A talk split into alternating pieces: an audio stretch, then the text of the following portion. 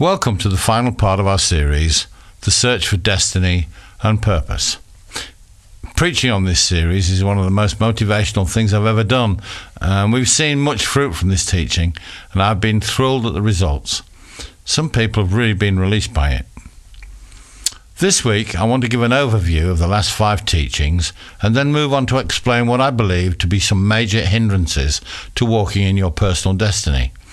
Then, if time permits, I'll give you a suggestion as to how you can make a good start, if you've not already done so, towards entering the purposes of God for your life. So, the overview. I stated that I thought the most asked question in human experience is Who am I, or what am I here for?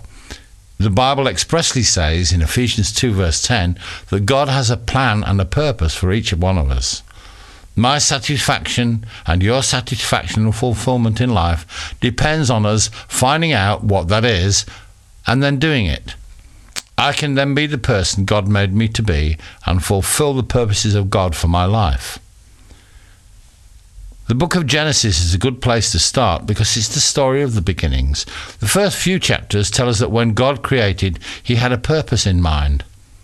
Everything He created, He created for a purpose.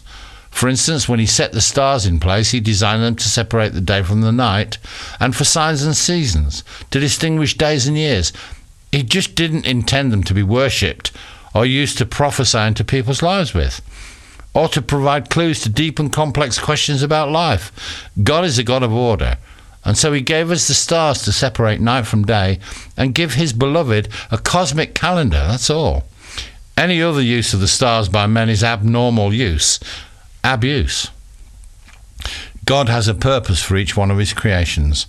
So it is with his finest creations, man and woman. Everyone is unique. Everyone has a plan and a purpose, and God has a plan A for your life. It's also vital that we redefine what we understand as success. The worldview is somewhat, if not diametrically, opposed to the real truth. The trappings that come with the media concept of success, wealth, prestige, and power are the signs that we've arrived according to modern culture. Not so in reality. History testifies to people who have been lavished with all the power, prestige, and honour the world can give, but whose lives have been tragic episodes of unfulfilled existence. Many have been so sadly lacking in purpose that the phrase living lives of quiet desperation is really appropriate. True success, as defined by the Bible, is personal fulfillment. The comments made at the end of the lives of Jesus of Nazareth and the Apostle Paul are magnificent statements of joy and fulfillment. And this is in the face of tremendous pressure from the world. Paul says, I have fought the good fight, I have finished the race, I have kept the faith. Jesus says, It is finished. Both are expressing victorious lives because they had discovered their destiny and fulfilled their purpose. Now, that is real achievement and the proper definition of success. We also discovered in this series that the nature of something is a clue to its purpose. So we have to look at our own likes, preferences, and leanings in order to discover more of who we are. This has to be done without reference to other people's preferences for our lives. We have to dig deep and be very honest with ourselves in order to come up with reality. Every one of us is unique, and no one is greater than another.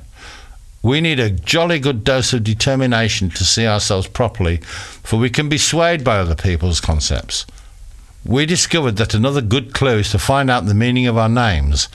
God calls us by name in Isaiah 43, and sometimes people have been released into their destiny just by acceptance of the meaning of our names.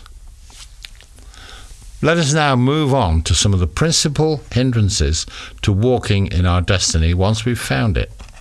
Number one, resentment. This has been called the greatest hindrance to spiritual maturity. God, my parents, the world, my boss, my friend, leaders, church, school, children, in laws, family, spouse have not done what I wanted or treated me as I thought I deserved. The quality of my life has been adversely affected by a distinct lack of understanding and compassion from these people. You know, we have to forgive one another. It's actually a command of Jesus. And if unforgiveness is harbored, it will produce resentment. Resentment blocks love. It stops us from trusting and thinking well of others and ourselves. Unforgiveness produces a garden in which passion for God cannot survive, and eventually a root of bitterness will spring up and defile many, including our own lives. Oh God, help me to let go of the problem. The quality of my life depends on it. Number two, comfort zones. We all have our particular things which make us feel better. I, I often tease people about warm milk and blankets, but we're all tempted to retreat into our own personal equivalent when challenged. When destiny calls, it really challenges your comfort zone. And in order to start walking in your destiny, you may have to do something that makes you feel uncomfortable. You might even have to go to night school in order to get a qualification. That means you can't stay in watching TV when you feel like it. You've got to take responsibility for your life and get some work done. It's not just a job. I mean, jobs are hard to come by sometimes, but that does not mean that you have to be lazy. God created man to work. It's a privilege and not a curse well, before I can go to work, I'll have to get up early and I need my eight hours sleep, or I need a car or more money for before I do that. It's no good waiting for the circumstances to change. When you change, you change your circumstances. Destiny might ask me to go abroad for a, a while or to have to work with people I don't like. It's all keeping safe and comfortable. You can't keep safe and find destiny. It's risky. Keeping safe creates small minds, small thinking, small worlds, and small people. So we need to allow destiny to challenge our comfort zones. Number three, fear and unbelief, the two great enemies of destiny. Fear is false expectations appearing real, and fear has its root in unbelief.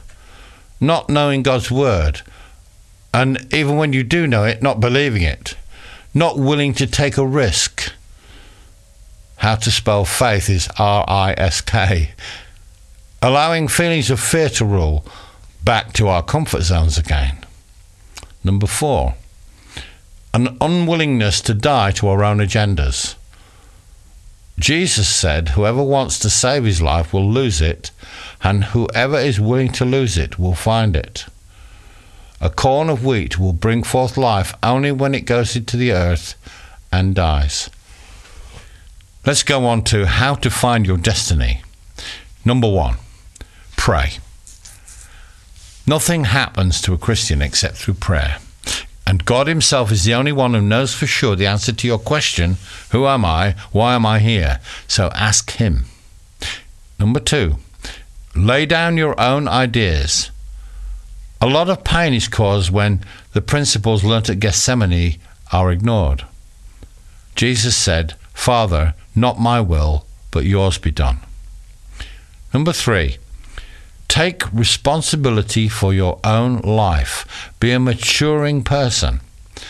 A mature person is not one who has it all right, but someone who is willing to be answerable for their own behavior and not blame circumstances or other people. Number four, be prepared for change. You know, because sometimes, even though we don't realize it, we may be a long way away from God's purpose for us. Number five, put things right. As far as it is in your power to do so, leave cleanly and enter cleanly. A clean conscience is a precious thing. Now you're ready for God to show you. Number six, ask yourself, has God spoken to me? Well, write it down. What does my name mean? Write it down. What are my likes and preferences? Write them down. What am I not interested in? Write that down. And what talents and gifts do I have? Journaling is a really, really lovely way of keeping a record of how God's spoken to you.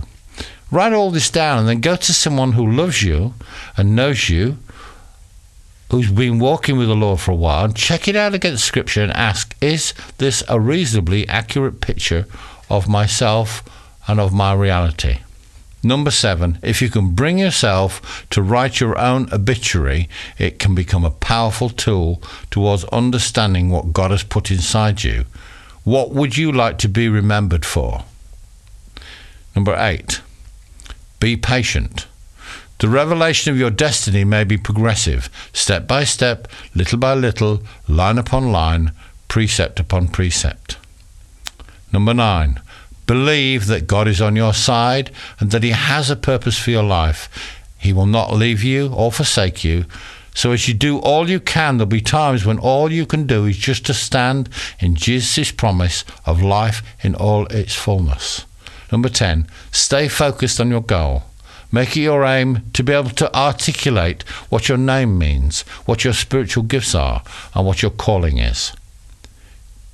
Your specific destiny may be known to God only at this time, but your revealed destiny is to be conformed to the image of Christ and to take part in the Great Commission in serving humanity. Well, guys, I've so enjoyed preaching this uh, little mini series on the search for destiny and purpose. Uh, should you want to uh, review um, all of these uh, little mini sermons, uh, please go to our website where you can download them for free. Um, next week, I'm going to be starting a new series. Um, I'm calling this one The God of Wells, the God of Laughter. And uh, my goal there is to help uh, each of us to earth some of the things that have happened to us during uh, the last great outpouring, the current move of God in 1994. So join me for this exciting series. In the meantime, God bless you and be kind to one another.